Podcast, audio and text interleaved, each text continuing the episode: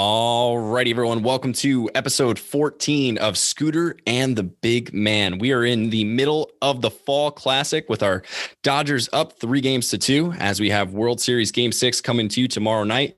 We give you a preview of that game and we set all the way up into where we are right now. We talk about top five worst the last 20 years.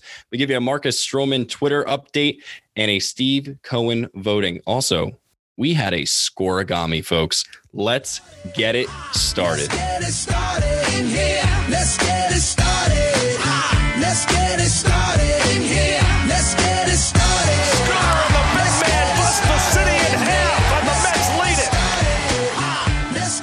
guys. So, welcome to Scooter and the Big Man, episode 14. I can't believe we're already on 14 episodes of this. Um, we're kind of in the middle of the World Series, though, right now. We got the Dodgers up three games to two. We got game six tomorrow night. So, we're obviously going to break down the World Series a lot. Um, we got a couple things right off the bat. So, before anyone says anything, I will not be cucked this week. There was a scorigami, and I don't know what either my producer or my co-hosts are going to do, but I'm going to get right into it. There was a scorigami in the Chargers Jacksonville Jaguars game. It was the 1,059th peak score in NFL history. I remain the scorigami wizard. Fuck Pat. Fuck PJ. I'm just Pat also has something, so we're just going to go right to Pat. Wait, Uh, Brian, you- also- you, you cut out a little bit there. There was a Which is- scorigami today. I'm gonna keep that in because your your mic crapped completely out when you started giving the scorigami. Nothing So- between, and then also Uh, before even PJ got onto this the Zoom call, Brian didn't even know who had the scorigami, and I knew off the bat saying, "Oh yeah, it was the Jacksonville uh, What? Chargers game." He's like, "Oh no, you're, you're bullshitting me." So What- yet again, Hold I am on. still what we talk about king. what we talk about off air in preparation for the podcast episode is off air. if if a producer's in the Zoom meeting, everything's on the table. That's how I that's agree. the law of the land. So You are not again, back to back big time weeks, agree. I I reign supreme in the scorigami debate. What do you want to bring up? Just But do your thing so we can talk right, about so- the World Series. All right, so I know um, I, I brought this this topic up to you guys, like since we're going to the off season, something I wanted to do is try to get us a new uh, theme song for our podcast. And Uh, I have one mocked up. I want positive, only positive feedback for it. Uh, I'm gonna share the screen now, so you guys. Uh, I might cut this, I might not, but This is going to be great able- for the people listening. You should be no, no. It's, yeah, it's all audio, and like I'll, I'm gonna get the audio though through the recording, so we're all good. So, uh, ladies and gentlemen, I present to you the first draft of uh, the Scooter and the Big Man uh, theme song. Uh, I hope you enjoy. A laser beam, five to four, New York.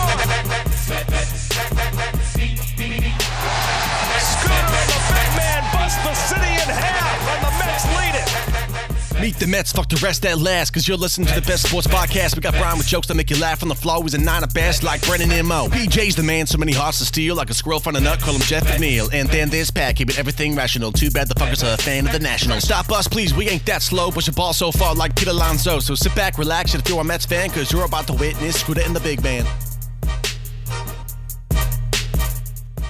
Let's let's fucking go, fellas. What the fuck is that? What, what are we? So so so what are, what are we thinking? After, I'm crying. I was Okay. I, I, I you want to go first? I can't. Hold. I, I there's a lot to unpack here. you said only positive for the record. Only we'll, positive. we'll, we'll start with the positives. the uh the beat got me awake. I'll tell you that. Oh, it's, that's and also let me preface that's not my beat. I found that on YouTube. So kudos to whoever created that beat. All right. So either way, the problem the problem with our current song is that we're eventually going to get sued. So you basically just stole somebody else's beat. So we'll still get sued. Well, it's uh, yeah, but I, I, but but the rap part. Pat, I don't what the I was. I heard I hear the dubstep. I'm like, oh, we're in a fucking club right now. I, I can fuck with this. Like, I like I like the beats over. it. I like the, the scooter and the big man call over it. Then you started rapping. I don't know what the fuck happened there. I mean, it was All right. pretty good. Here's here's my actual take on that, Pat. Okay. Um, I liked the words to the rap. I didn't Okay. like the person singing the rap. Okay. I mean, we can work on. We can outsource like If from you- cameo. we If can you could some- keep keep the the meat and potatoes, but change the chef. Can we? Uh, Pat, can you do me a favor? What's up? While we're here, can you look up cameos on Mets players? I want to. I want to see which one we can get to do that rap. the thing is, it's pretty like I mean, I can't really talk in general, but like I've had I it took a while for me to get because I think that's the fastest I've ever rapped, and it was writing that today. I, I made that all in the span of like an hour and a half, and I was like, all right, fuck it, let's just try to do it. Was anyone And- home when you made that? No, no. And Thank the thing is, we had people, we had people coming over to work on the house, and then literally the second I like saved it to my laptop, they started like knocking on my door and coming in. So I'm like, perfect, all That's all ready. smart. Can you send that to my phone? I, I Yeah, just- yeah, I have, I have the. We're not gonna make that like the podcast. Uh, Oh, I just- theme. I just want want it just the- on my phone. I want it. Oh, make it a ringtone. It's, it's fucking Are you gonna Are you gonna put it as the intro for this week, or do you Uh, want it to be I introduced? think for like- ne- for ne- I think for next week I'll I'll make it. It's not even going to be a out. permanent one, but what What about the exit? Like, put it as like the exit song for this week. that could work. All right, I can Yeah, do that. just, but uh, I, want to like every other week or every week I want to try to come with a new version of a song. I'm cool with that. But until I run out of ideas, Are you gonna be the one singing is- Nine out of nine times, yeah, I'm probably going to be the No, one. Nine every, out of every nine time. times. Every time. Oh, every. Nine Every- out of, I've every never heard fucking that time. one before. Nine out Well, of uh, nine times. No, I'm glad. I'm glad you guys liked the the part of this of the new theme song that didn't involve my voice. So that's reassuring.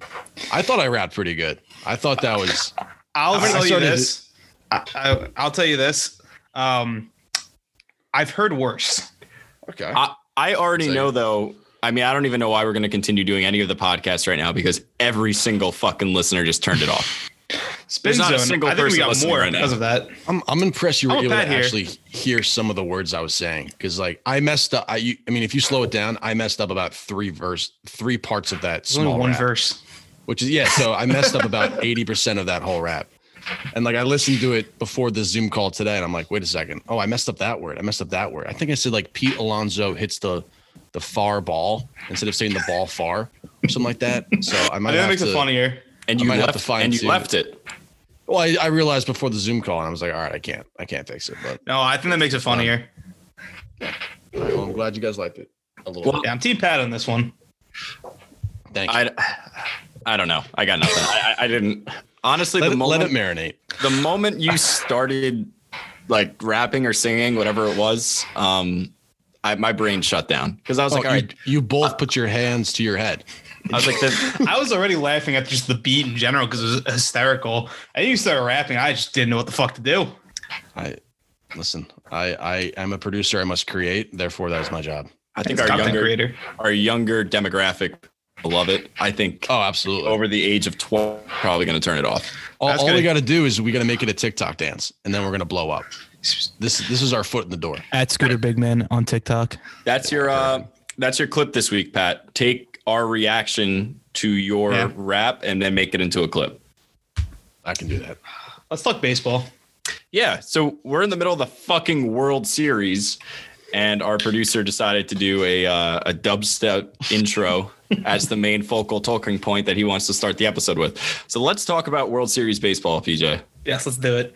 All right, so we got a Dodgers lead, three games to two. Got Game Six tomorrow night. Uh, so far, honestly, just like a brief overview, the World Series has been as advertised. We have the basically the best team in the NL playing the best team in the AL, and it's been a pretty fucking good series. Yeah, it's been incredible. I mean, I can't I can't really ask for anything more than than this. I mean, there were a few times like that game two. I was like, oh, are the Rays what I thought they were? They came back. Yeah, they were. Game four again, which we'll get into game four a lot.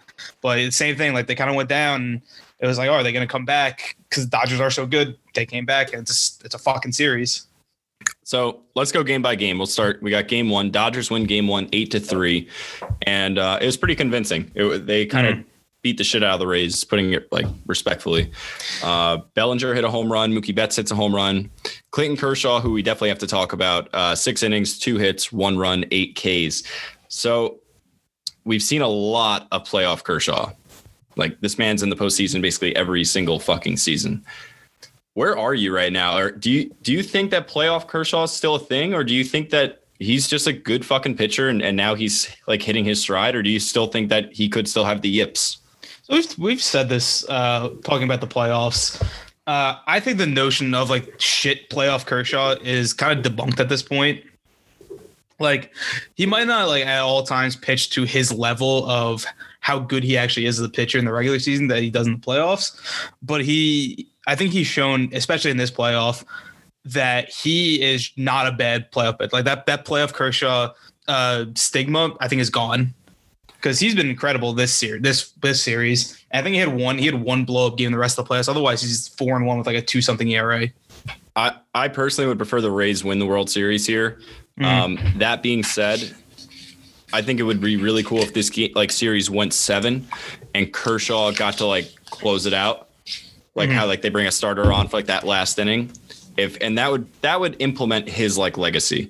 If he was able to have two dominant starts in a World Series, come in for Game Seven and close out the World Series for the Dodgers, like mm. everything about the playoff thing in the past is gone. It, it gets like completely erased with that. I think most Mets fans are rooting for the Rays to win just because you know it's the Dodgers, the NL. This the Dodgers, Mets and Dodgers ties, but I really don't have any. Uh, I don't really have any bad feelings towards the Dodgers. I like I like a lot of the guys on the team, and it would be really cool to see Kershaw get a ring because it it's a guy who was the best like the best pitcher of this generation for years. From when I'm watching baseball, see him get a ring. That's cool. He deserves it. And I, I I'm rooting for the Rays. I picked the Rays this entire time, but if the Dodgers win, I'm there. I'm not gonna be mad. I'm gonna be happy for for Clayton Kershaw, especially. So I think I'm kind of alone with this. I know there's some people that feel this way too, but I don't think you're to feel this way. So it's to be somewhat controversial here. I like rooting for greatness, and this goes for all sports. Like I personally like when LeBron wins a title. I like when Brady wins a title. And like I like seeing generational talents that I've witnessed play win championships because down the line when I have kids or they have kids, they're going to talk about their generation's goat or best player of all time. And like I want my this is my prime of watching sports and I want the players I've seen to have all these stats and accolades that when they compare it against their future kings or we compare it against our parents kings or goats we can um like we could have like a good argument so i root for i like when lebron wins a title i like when brady wins one and obviously i'm a jet fan so like i don't root for the patriots to win the division but if brady's in the super bowl like i'm not like fucked like all right let's see if he can get it like i, I don't know why that's always how i felt about this i, I want to hear your take I don't like. I don't fully disagree. There are guys that I I like and don't like that are like that generation talent. Like I'm not a LeBron guy whatsoever. Um, but I also don't hate Tom Brady. Like I'm cool with him winning.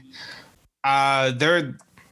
I don't know. I'm in the I'm in the middle on that because like I don't disagree with you. I like seeing like the guys that are really good that I am watching that I'm growing up watching win because that's cool. Like these are the best players.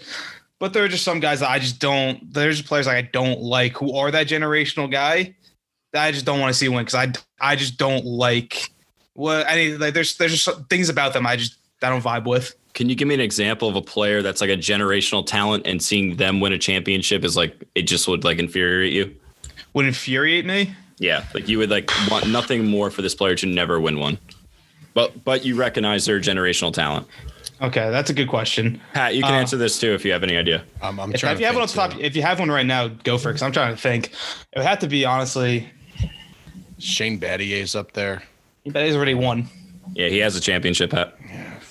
He has two. He's also not a generational talent. He's a generational three point shooter. He Played good D too at Duke.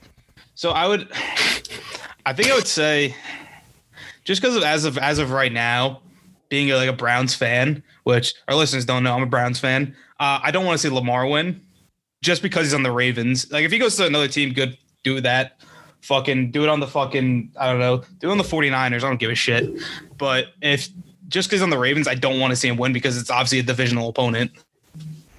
I'm like the same way with Dak Prescott. It's Yeah. like, I mean, good good luck to him in his injury, but it's like as this Washington football team fan, I'm like, I hate, I I absolutely I can't stand the Cowboys, and I I don't care if he would have broken the single season uh, passing yards this year, I would have still hated his guts. Do you do you consider Dak Prescott though a generational talent? Like I'm talking like. It's- people and- on and- like LeBron and Brady's pedestal.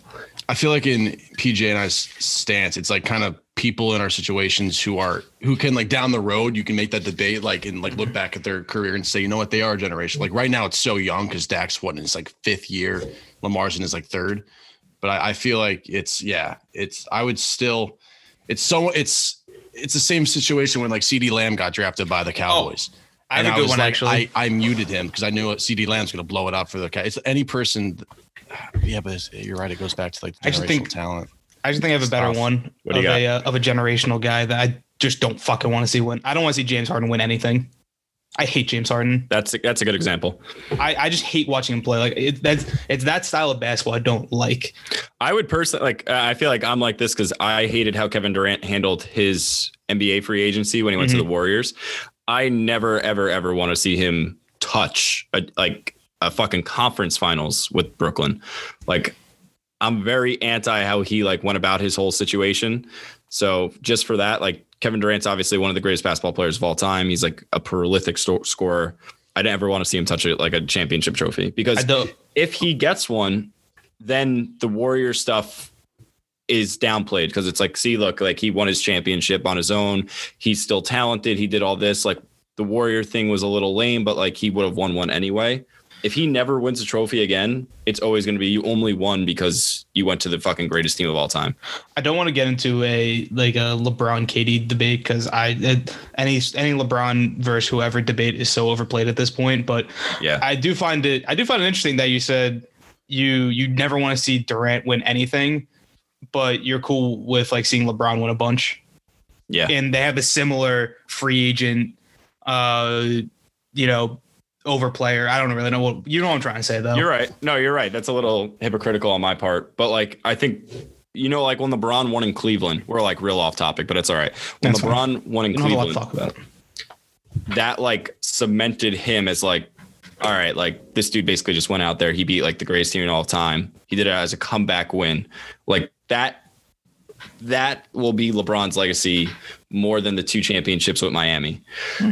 And I think if KD wins one in Brooklyn, it's going to be a similar thing. Like if you think back of any of the NBA finals with LeBron that he's won, you're most likely going to think of that Cleveland Warrior series that went seven, where they came back 3 1. You might think of the game six in Miami, where Ray Allen hit the corner three. But like LeBron was the one who carried them to that championship in Cleveland. And like Kevin Love and Kyrie, they're great players, but like LeBron was like the guy. The LeBron was the reason they won. I feel like it's like slightly different though in the situation of like KD also joined a team that historically had the best season of all time and then got what got bumped in the Western Conference Finals and then goes and joins them. Mm-hmm. LeBron kind of I mean I I guess you can make the case that like LeBron kind of created a super team when he came to LA with well went to LA brought AD with him but it, it, I think it's what KD did is so unexcusable that LeBron he's just the greatest and him moving around to teams trying to get championships is excusable. What KD did wasn't. like I said, I don't want to get into a LeBron debate. I just thought I just thought it was interesting how you said uh, you condemn one guy for going and to like a super to a super team, but It's not similar. the other guy who. Yeah. It's a similar situation. I, I just It's- thought that was interesting. No, it's similar. You're right. It is similar. Um, all right, bro, let's bring this back to baseball. So Yeah. I can obviously we already all agree on this. Clayton Kershaw is a generational MLB talent. Uh, he's going to go down as one of the greatest pitchers of all time. He'll be in the Hall of Fame, no doubt. Uh, the only thing he's missing on his like card Resume. resume is a World Series championship. Yeah. I agree. So Yeah. I would like for him, and like I said, if they win in Game Six, you're probably not going to see Kershaw pitch because he did pitch uh, in Game Five, right? Was it Game Five? He pitched game five. Yeah. Yeah, so he pitched Game Five, so you probably won't see him in Game Six, regardless. Um, so if the Dodgers win in six, you won't really see Kershaw. I would like to see him in that like one inning relief in the World Series clincher. I think if he could pitch three times in the series and they win, you're going to look at that as like a Madison Bumgarner esque like series for him, and it's going to erase a lot of negative. Yep, I agree. I do. I mean, the World Series is crazy always, so we could possibly see him for for game six. I doubt it. I really doubt it, but you know, you never know. But what happened? Let's talk about game two. All right, so game two, Rays win this one six to four. Uh, Dodgers kind of try a bull game here. It really doesn't work. May, who's fucking electric. I mean, his stuff is nasty as fuck. Uh, they get teed off a little bit in this game. He allowed runs.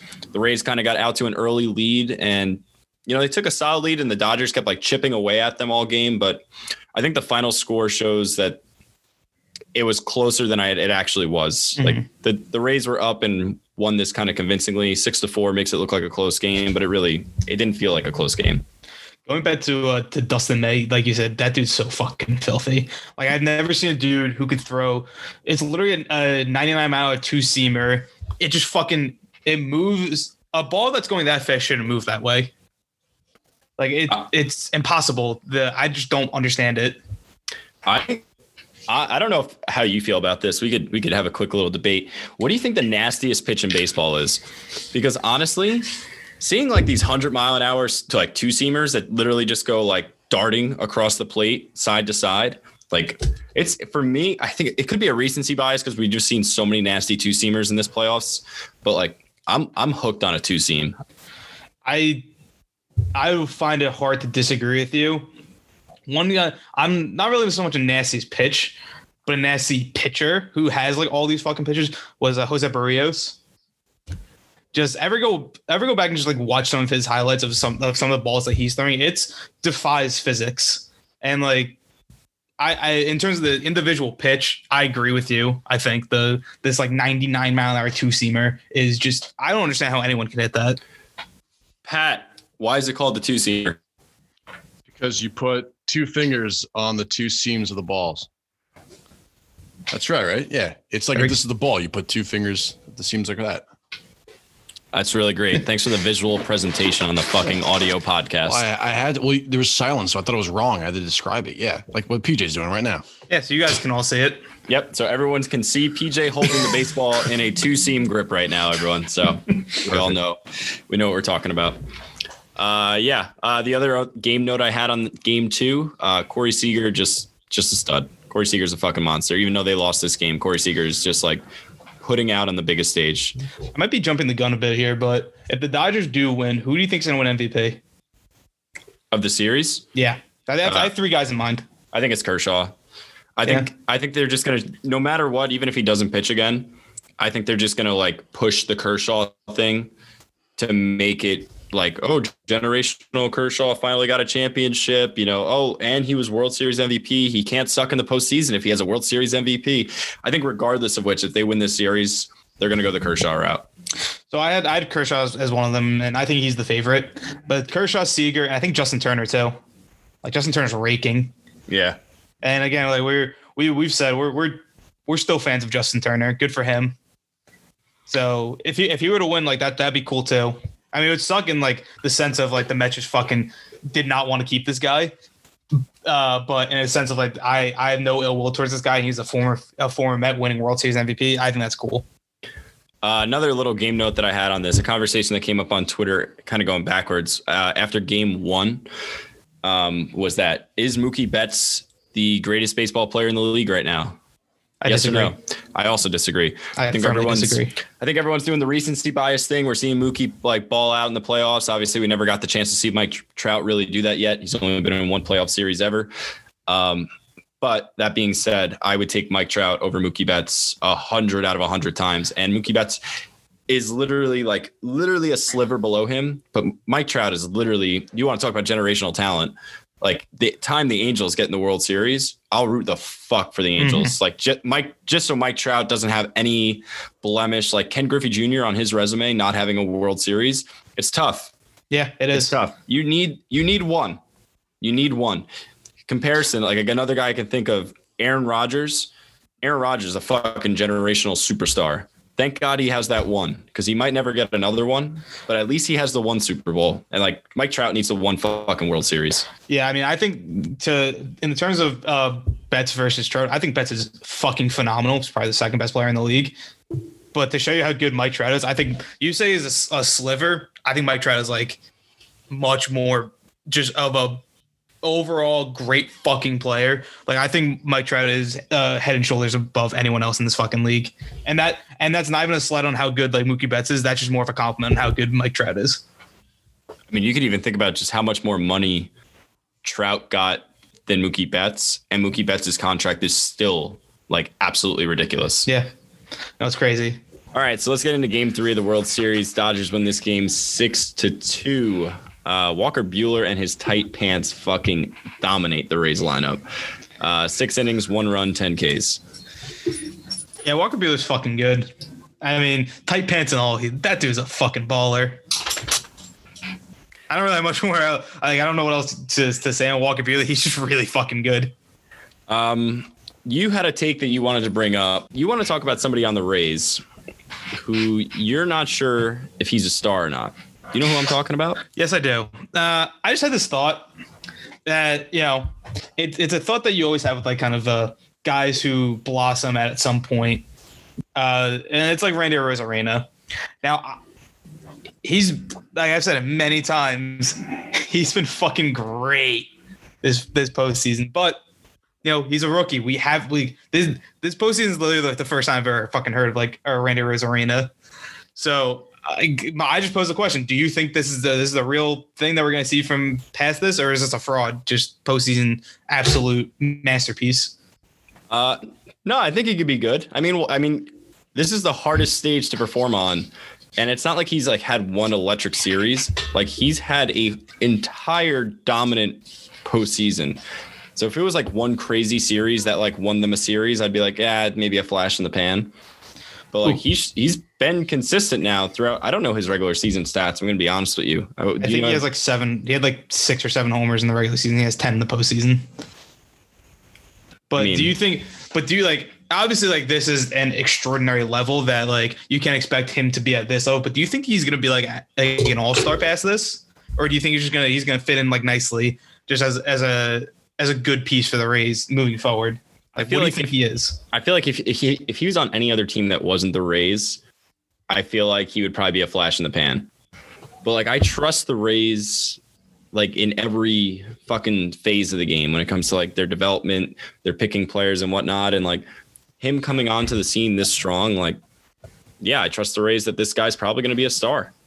I also don't I won't say like in like two or three years that the Rays trade him and get a bunch of prospects that turn into other stars. I feel like that's like the Rays way of ball right now where like they'll capitalize a player at their peak and then get rid of them right before they're bad. It's kind of like uh, it's kind of like Belichick in a way, where like they'll they'll just get guys and play guys that are just so good in their system role that they're in, and then they they give them away one year before they kind of go on a downturn. Um, going to game three again.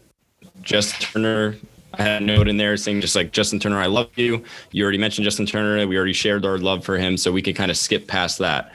However, uh, Big Dick Charlie Morton did not show his big dick in game three. Four and a third, five earned runs. After you kind of claimed him to be the guy you would want on the mound in like a winner take all game, or like the best in the current league to do that. Where do you stand right now? Do you you still want him? Is this a fluke? Is this what? His stats still haven't changed in winner take all games, That's fair. but it, he did he he got rocked. Like, I can't really say anything about it.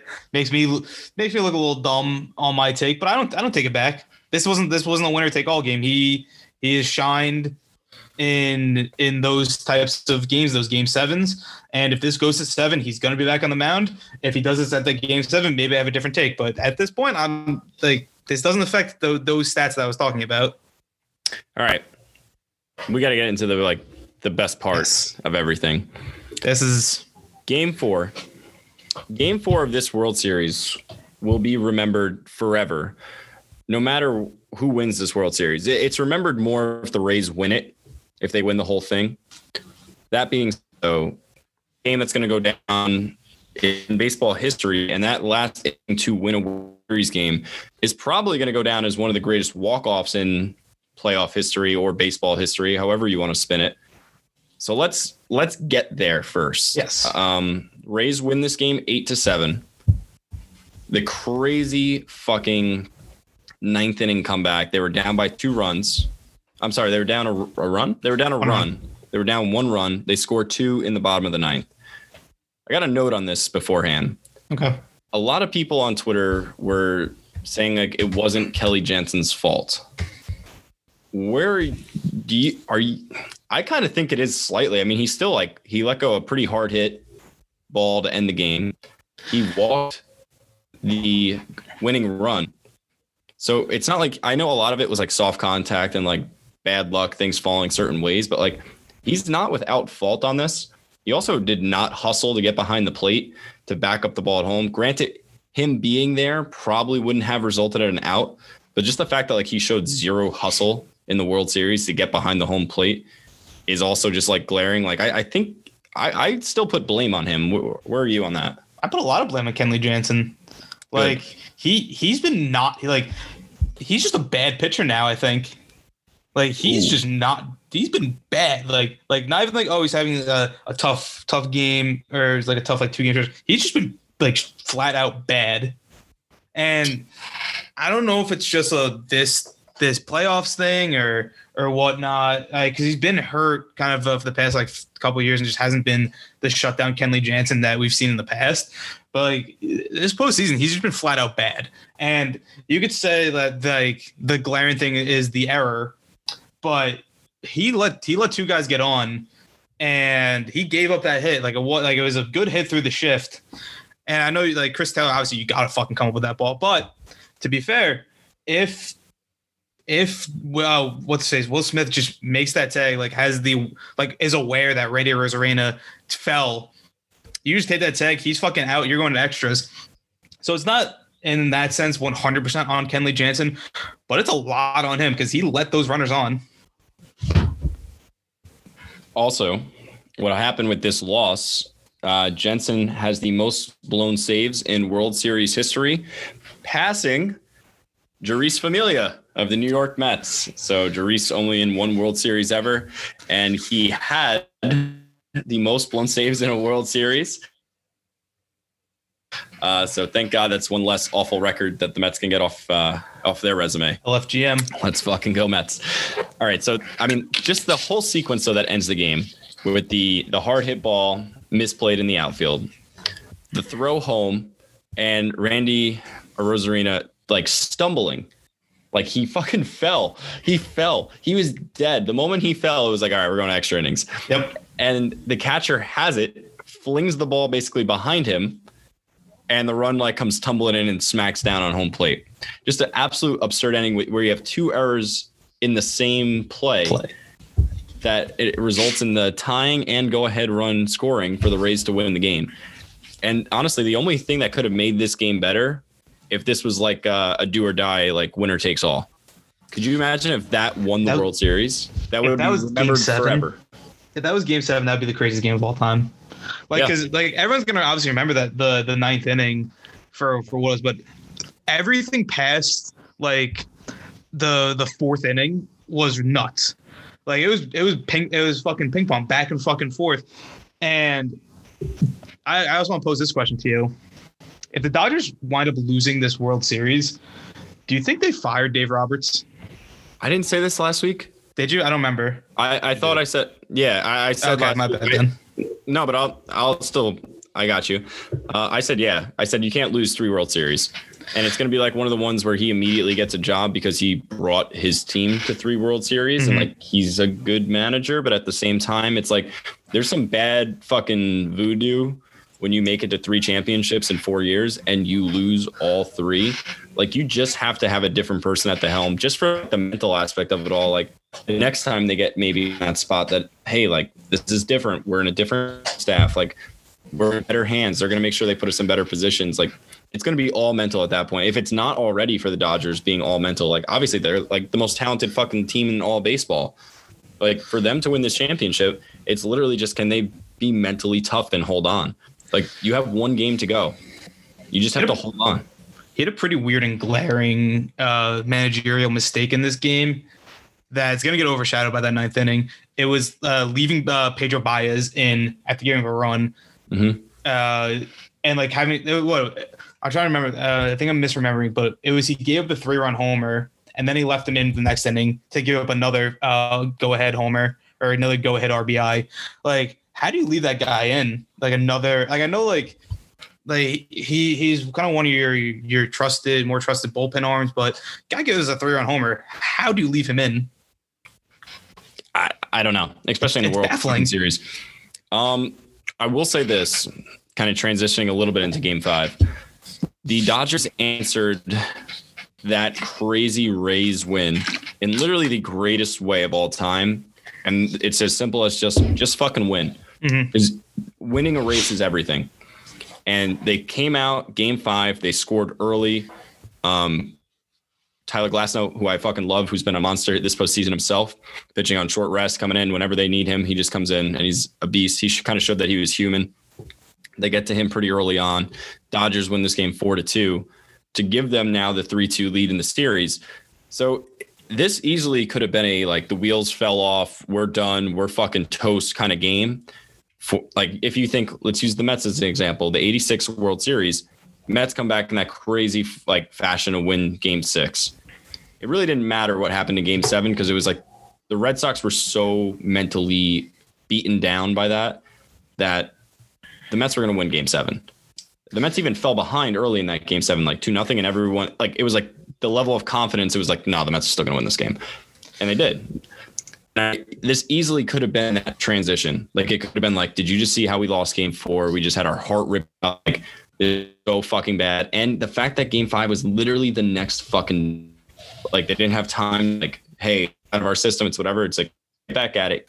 Five, let's go, and they get the that that put a lot of confidence in me that they're they're going to be able to hold on and win the series because the, the wheels easily could have fallen off. And let's also remember the Rays have never even led this series. They've fallen behind, tied, fallen behind, tied. They have not led the series yet. Uh, they, they, won, they were they were up in game two. No, like they've they've led a game. Series-wise. They've never led Oh, the series. uh, yeah. uh, you're you're right. My bad. yeah. It's I always been gonna like Dodgers up a game, Rays match. Dodgers Yeah, up a game, yeah. Rays match. Oh, it's crazy. But I actually tw- uh, before we before we actually transition fully into Game Five, I do want to ask you. Then you brought up the you brought up the the Mets. Which is a crazier ending in your in your mind? The the Buckner Game Six in '86, or this this play in Game Four? crazier ending is this. I, I, I don't think that's kind of close. Two hours in the last play to score the tying go ahead run. In one play, that's kind of how I view an ending. One the final play of the game. Now, if you're talking about like most clutch, I don't think the Rays were clutch at all in this ninth inning. I think they were very fucking lucky. They got a lot of bloop hits. They got a walk, and then that one hit at the end was the actual like only one that was like that was a legit hit. They got lucky as fuck in that ninth inning. I can't call a walk lucky. That's a good at bat. All right, that's fine. That's fine. I'll, I'll give you that. But- that's a that, that's Yeah. also. But I also find that as like fight like fighting off a ball. Like it's luckier in a sense, but I I can't call But that. also- I can't call that luck. When you get a walk, when you get a walk in that situation, Arozarena is one of the hottest fucking hitters in that lineup. The guy on deck is one of the fucking worst hitters on that lineup. So you're not going to challenge him when you have an open base. You know the guy you're facing next is is not a good hitter. There wasn't there wasn't an open base, and he and he he was challenging him. The Arozarena went down 0-2 in that count. Do you like if you if you forget like, he went he was he, they were one strike away from losing that game, and uh, Arozarena fought back. I can't like that was a really good fucking at bat to just keep fighting balls. That was like a 9-10 pitch at bat. That was Yeah, not a lucky at bat. That was That's a really fair. good fucking at bat. That's fair. I still think that's a crazier ending though than 86. Um, I think 86 was way more clutch though. They're down to their final strike and they got three singles in a row. Like, See, you disagree? What do you? So, what do you want? Well, I'm just saying. I'm just saying in terms of luck, and I'm just thinking of that that that final that final uh, uh, Mookie Wilson hit. That was lucky that that ball goes. That Buckner just cannot uh, fucking get that ball. I think that's more luck than than the ra- than this game. Two errors in one play though. Two errors in one play on like like you're the best That's team in the NL. That's why I'm saying it's closer. You're saying you're saying it's it's this game by far, and I'm saying that like you're bringing up luck. Like they're kind of neck and neck in, in terms of a lucky play. I'm just bring, Yeah. I'm just bringing that to your attention. I think I think the Rays got luckier than the Mets. And the Rays was crazier. and in terms of crazy ending, like that Buckner makes that play, the Red Sox win the World Series. Like there's no ifs ands or buts about it. The Dodgers, the Dodgers make that play. There's just like, all right, the Rays are in, in bad shape. They're down three one. The series isn't over yet. The Red Sox, that their fucking series is over. The Mets don't win the World Series. That's game over. It's actually you're remembering it a little uh, off. The Mookie Wilson hit scored the overhead run. I think the Mets had already tied it when Mookie got the hit. True. Yeah, no, you're right. They they So, had the uh, the wild pitch so- beforehand. yeah, so the The Red Sox don't win the World Series on Buckner playing that cleanly. They go to extras. You're right. Not bad. So I don't know. I don't know. I just think it's closer than than you were making it out to be. That's fair. Pat, do you have a fun fact this week, or are you just gonna like jerk off? No, I don't All have right. one. All I, I was No, I, it's- I was producing all my own rap. I- you, All right. you want me a fun right. fact? All right. I tried to. I wanted to catch you because PJ's been catching you off guard, so I figured I'd, I'd throw one out there, and, and of course, no problem. Here's a fact. I'm it took letting this two one s- hours to make that theme song. I'm I'm letting this one slide because Pat did make a did do something to contribute already. All right, so we kind of already talked about Game Five. Do you have anything else on Game Five? Because there's a couple other things outside the World World Series that I want to get to. Uh, only thing is, like, like you kind of touched on a little bit. Like I tweeted it out too. How do how do the Dodgers physically and mentally get themselves hyped up for that for that game five? And they did exactly what they need to do, just score early. And they scored in the first inning, and then it's like, all right, no, they're fine. So that I don't really have much else on on game five. Uh, game six is is we're recording this on Monday, so it'll be tomorrow, Tuesday. Uh, final thing on on that. Do you think the Dodgers close out tomorrow? Or we go to game seven. Oh man, I think they close it out. Yeah. I, I think they close it out. Is Walker? I thi- Is it Walker Buehler? No, uh, Oh I no, think wait, no, they're doing another bullpen game. Yeah. Psych, we're going seven, and I think Walker Buehler is going to start Game Seven against Charlie Morton. So yeah, I think we go seven. I think just the way this series, the trend, the trend of the Dodgers going up a game and the Rays taking it back the next, it's just going to continue. Yeah. I think that, that's that's hey, that's best for everyone. This has been a great fucking series. We we deserve seven Yeah. uh, from this series. It's been that good. All right. So let's talk a little Mets. We don't have a lot of Mets to talk about, but we have some. Uh, over the kind of the last week in between our episodes, former Met, current Met, I don't know how you view this yet, but Marcus Stroman, Met free uh, agent. Met free agent, uh, sounds off on Twitter uh, about the New York Yankees. And uh, he was pretty hypocritical of that. Not hypocritical. He was pretty critical of that uh, rotation, saying that he would be the best person on that rotation uh, behind Cole.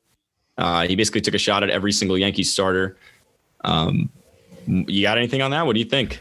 I will say uh, he did in uh, like a, a follow up tweet say I forgot about uh, Severino. He's he's pretty nasty too, but this made me want them to throw all of the money on Marcus Stroman. I have not I have not hid that you know fuck the Yankees, uh, but we don't talk about the Yankees on this podcast. But this just like this is this is why I think a lot of uh, Mets fans kind of fell in love with Marcus Stroman a little bit, just because like his personality is is is so is so like cool and like for this team that they need they need that like big person they, that big personality guy so i was on the uh like you know get bauer i think bauer better i'm not saying i don't want bauer but you know just this this shit maybe like fuck yeah man just give me back marcus stroman So Marcus Stroman and Trevor Bauer are kind of on the same personality level where they're both into social media. They're both very like confident in their play and they're viewed in such a different light. You know what I mean? And and I don't want to I don't want to get racial, but I think it's honestly as simple as like there's a lot of fucking racist people out there. Like and a lot of people don't like Marcus Stroman just for that fact that, but he does the same shit that Trevor Bauer does that Trevor Bauer gets praised for. People are like, oh, fuck Marcus Stroman for speaking on all this stuff. And it's, he literally does the same thing as Trevor Bauer. And that's the guy like every Met fan is clamoring for. yeah that being it- said, Trevor Bauer, probably a better pitcher.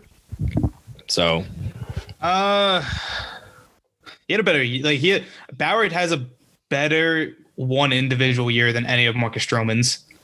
I think if you looked at Stroman's stats compared to Bauer's, I think Stroman has had more like solid years than Bauer has had. Bauer has just had more, I think, outstanding years. That makes sense. It does. Here, here's what we're going to talk about. So, I am struggling with somebody on Twitter calling Marcus Stroman potentially to be the steal of free agency. Do you believe you could be a steal of free agency when you're the second best starting pitcher on the market and probably going to get over a hundred million dollars? I don't find that to be a steal of free agency. That's not a steal. Okay, I'm, I'm That's happy just- we're that's just like- agreement of that. That's literally like that's like saying uh, the Angels got a steal last year when they signed Anthony Rendon. Like was that like Anthony Rendon was probably not like he was a top five free agent signing or top five free agent of last year, and he got a big contract. It was like oh, it wasn't as big as like Gerrit Cole, but oh, it was just, that's not his fucking steal. That's literally signing a really good fucking player to a contract that he deserves. I don't know. I, I'm trying. I'm trying to think of an example of like who who would be a steal this year. Like uh, I don't fucking know. I don't. I don't have the free agent list in front of me, but Marcus is not a steal. Stroman is just a good signing that a team that needs uh, an ace needs to make. I feel like a steal is like you find out a steal of free agency once the season starts and they start performing well for the team. Like, like if the Mets got Kevin Gausman and they go like two months into the season and Kevin Gos like a two three ERA, you're like that was a steal of free agency. We got him for a one year deal or like something like that. Yeah, I agree with that. I'm trying. I was trying to think of would you consider a steal like a a young a younger guy that you've that you've found, or is that more of a discovery than a steal? Like I think of a steal as like a veteran guy who you just sign.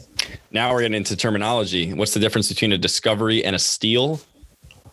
Discovery, yeah, discovery is like a guy under 25 Yeah, who's never played a full season. yeah, Like- I agree with that. Like he's a Yeah. part time part time player. Mm, yeah, yeah, I'd agree with that. and then you put him in your lineup as a full time player, and uh, he shines. And then, and then a steal would just be the kind of a veteran that you you just either buy cheap or just get on that one year deal. Yep. Yeah, You call, I it, agree you, that. you call it lightning in a bottle. That's a steal. I don't think that's physically possible. Like fit the the physicality of getting a bottle and getting lightning. I think you just die. Probably. Um, You want me All right, look so we that got- up? yeah, look yeah, that look up. that up, Pat. Look Okay, up if you yeah, can catch gotcha. lightning in a, a physical physical lightning in a, in a in a physical bottle. It's fine. Uh, we got other good news though for the New York Mets. Uh, Steve Cohen's voting process has been moving along. Apparently, he's got enough votes to get approved. Uh, now the mayor of New York, De Blasio, has to just vote. It sucks that De Blasio has any power or say in this at all. Uh, there still really hasn't been any full-on indication that if De Blasio is going to decline the deal, it sounds like he won't. But just the fact that there's another small obstacle like looming with it, uh, as Met fans, we always have to kind of be a little cautious. But we are like one step away from officially, officially, officially, officially having Steve Cohen as our owner. I yes, and I when that day finally comes, we're popping champagne. It's it's going to be a goddamn fucking party. I do want to say in terms of uh people trying to block this. Uh fuck Jerry Reinsdorf, that fucking loser who is just going all out of his way to try and uh, absolutely block this and every other every other owner is like dude fuck off like it's, it's approved it's gonna be uh, 28 to 1 with the other 29 owners and fuck Rod, man. I'll I'll say it again. Like fuck him. He that entire the the A Rod J Lo group has been so fucking annoying and such sore losers. That's so sad. Like I like during A Rod's career, I was like I, I didn't like A Rod. I thought he was like an asshole. Was not a fan of his. Post his career up until like now, I was I was turning my turning it around a little bit. I was like, this guy's kind of fun. Like he he completely did a 180 on the entire uh, perception of him. But now he's just back to being a fucking crybaby little bitch. Like it's fucking infuriating to keep seeing him in seeing both of them. I don't want not to take like like J Lo in this too. Like they're both fucking infuriating. Like just give it up. Like you don't like no no Met fan wants you to be the owner. Everyone wants Steve Cohen. And the funniest fucking thing that came out, I saw this today, was doing a hypothetical owners vote. And they said, "Oh, Steve Cohen has the votes," and then it literally uh, came out that even if like uh, somehow that fell through and uh, A Rod and J Lo become the next kind of bid out there, they still wouldn't. They just wouldn't have the votes. So just give it fucking up already. Like stop. It's it's sad at this. It's honestly sad at this point. Yeah, I mean, you hit the nail on the head. Uh, I also was watching ESPN on First Take earlier in the week. Steve Cohen's already been like the done. They're moving on the voting and all this stuff, and they had a whole fucking segment on First Take of how impactful and how important it would be for J Lo to be a like majority owner of a New York baseball team. And it was like, why are we still talking about this? Steve Cohen won. He outbidded them he already like has moved along with the process. He's already like helped bailed out Mets employees. He's already like setting up his fucking ownership and and team and all the shit he's gonna do. And we're still talking on, on ESPN, like, oh, like how amazing it would be for women and all this stuff if, if J Lo wins. It's like, I, I totally can back that. And if, if she got that, yeah, that's an amazing story. But like, we're already past that. Like, that's already long gone and over. We're not talking about that anymore because the other guy already won the vote and is moving along with the process. That's a conversation you have like while it's like, oh, it's either A Rod or Cohen, one of them's going to win the bid. Then you talk about that segment. But why are we talking about that segment after it's already like over and done with? They just won't let it go. And obviously, A Rod works for ESPN. So maybe there's a little like, hey, just to keep it interesting, ESPN will keep talking about their employee A Rod. But it's like, enough. Shut the fuck up. Let's talk about what Cohen's going to do to the New York Mets. Let's talk about all the fucking things he's going to change and how much money he's going to put in and, and how he's going to invest in the analytics and he's going to bring back Sandy Alderson. There's so many topics that we can talk about. Are they going to get rid of Rojas and Brodie? And like, there's so many things if you want to talk about the sets that you can bring into this. And we're still talking about the hypothetical of what if the other like ownership group that bid for the Mets won the bid? What if? and they lost? Get over it. I can confidently speak for every single Met fan that while like you said, be a cool story for any other team, like inclusion's important. But however, uh, Steve Cohen is literally richer than the top three owners combined in baseball. Like he has the best chance of of of turning this fucking franchise around. I speak for I think I can speak for every Met fan saying I don't give a shit about everything else. I want the guy who's gonna help me win. Like I want I want the guy who is literally gonna have the most resources to fucking turn around this miserable team that I fucking love. And like you said, also, we're past this. We're fucking past this. Like there's no there's no reason to to be talking about this anymore. I I had to get that rant out. I'm over fucking everything on that topic. Let's move on. All right. So we made a list this week. We sure did. Our list is the worst Mets, top five worst Mets of the last 20 years, basically from 2000 to 2020. How do you want to do? You want to go back and forth again? Let's do it back and forth, and that's good. All right, number five. I'll go first. You want me? To, you want to go first, or I should go first? I don't want You to go first. I just cucked you. I'm sorry. That's fine. Uh, my number five is Michael Cuddyer. Hmm. Reason? Fucking trash. He was awful for the Mets. I mean, he was he was he was on 15 team, but he was gar- he was literally garbage. He was David Wright's best friend, and he was shit. He was not good. Uh, so I took this as top five least favorite Mets, not as worst. Uh, but I kind of go hand in hand. My number five was a Paul Sewald. I just fucking hate Paul Sewald. Every single time you come in, these the last few years, I just fucking hate seeing that guy. And he's awful too. I don't know why I don't have any pitchers on my list, and now I'm like really starting to like second guess that. But I'm gonna stay true to what I have. Okay. Uh, my number four is Jason. I don't think I have to elaborate on that. no, you don't. I was thinking about it, but Jason, Uh. fuck Jason Bay. I have another kind of popular pick here. Uh, it's Luis Castillo. There for one. Fuck Luis Castillo. I was close. I was close. Number The, fa- three. the Oh. fact that I'm sorry, the fact that it happened against the Yankees too just makes it even worse. Number three, New York Mets second base legend Brad Emaus. Brad Emaus can choke on a dick. Can you elaborate a little bit more? That man won the second base job over Daniel Murphy, and immediately they were like, "What the fuck are we doing?" And then you never heard ever again in like any capacity of baseball. Brad Emaus is just such a dick, and the fact that he was a short, like an opening day second baseman for the New York Mets is fucking depressing. That's my I completely forgot about Brad Emus. I'll be honest. Uh, Yeah, because he's a shell of a human being. Uh, my number three. I think you're gonna disagree with me. I fucking hate Eric Campbell. Oh, what the fuck? I hate Eric That's- Campbell. He- That's my I- number every- two. Really? Yeah, I have Eric Campbell uh, sat at them as one. I view them as the same human being. Like every single time I would see Eric Campbell in the lineup, I would physically groan because I hate seeing this man play. He he played a few different positions, but he was not good at any of them. He was awful. So your number? Do you have anything else to add since he's your number two? No, I, I like I said, I had Eric Campbell slash Josh Satin on the same line because I viewed them as the same human being. They were equally as trash. Um, my number one spot. I don't I know why. my number two. Oh, then get to your number two because that's tech. All right, then uh, you take Eric Campbell. I'll say Josh Satin for my number two. Okay. Uh, my number two is Aaron Heilman. Aaron Heilman is fucking atrocious, and it seems that uh, every single game I went to in that time span, Aaron Heilman would come in and immediately give up a homer. And most of the times, like if I went to, I went to a lot of games in Citizen Bank because it was close to my house. Uh, if I went to a game, it was usually Aaron Heilman giving up a big homer to Ryan Howard. So fuck Aaron Heilman forever. I fucking hate that guy. I'm like second guessing my number one now. Uh, do I want to switch? No, I'm going to stick with no pitchers. Uh, Jordany Valdespin is my number one. I thought about it. Yeah, he's my number one. I mean, he was just such a chode. I mean, I, I really don't know how to like say this professionally, but he was just such a big cocksucker. Like he was such an asshole the entire time. He was not that good. He thought he was really good.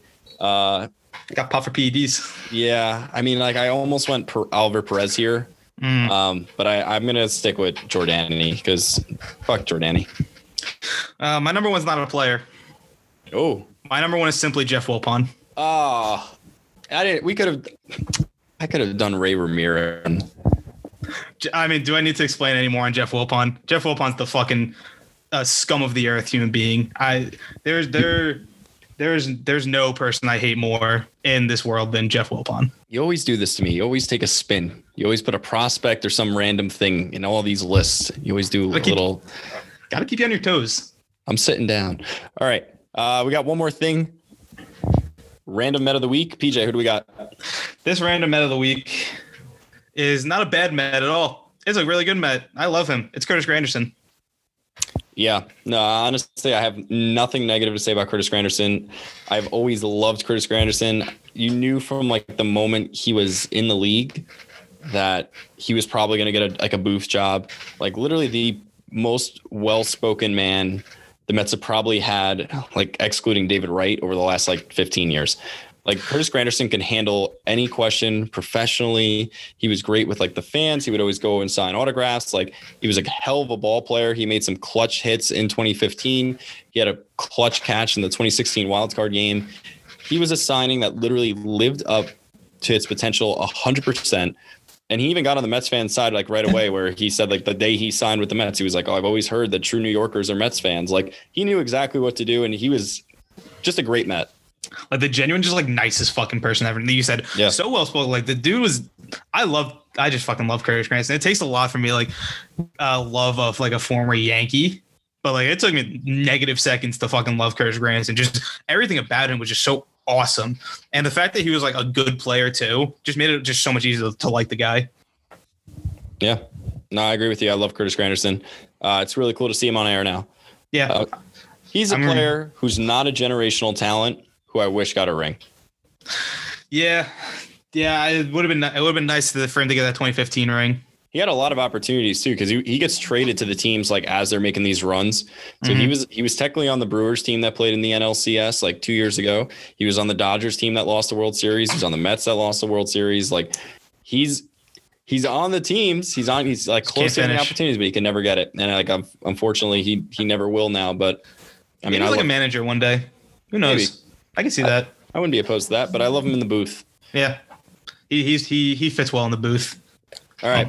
So I got one more thing I want to plug here. Obviously, PJ will plug social in just a 2nd Uh, we are doing a giveaway right now on social media for when we hit a thousand. That being said, we are not at a thousand downloads yet. We're very, very close.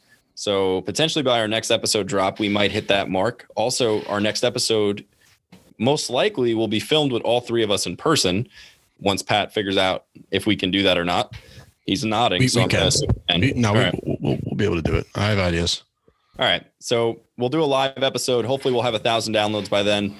We will announce the giveaway with that episode. If you're not familiar with our giveaway, we are giving out some signed, uh, only signed baseball card. The pretty cool set of uh, Pinzo, uh, Noah Syndergaard and Jacob Degrom baseball cards with a signed JD Davis card. So, PJ, plug some social media for us.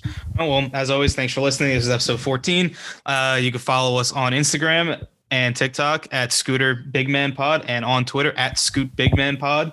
Uh, we're doing a lot of uh, a lot of cool stuff. Um, still up for suggestions. Uh, trying to get that, really trying to get that kind of Instagram going. I've been just trying to think of uh, cool ideas along with you know plugging some graphics that Pat's been making that look really good. Um, gonna try and get back into doing that the like a random met of the day or just any sort of uh, random met of the week. Anything. If you have any ideas, hit me up. Anything on Twitter too. Hit us up. Pat will be making some videos soon now that he's full time with us. Um, got anything else to say? No, that's it. Let's go Rays. Laser beam. Five to four, New York.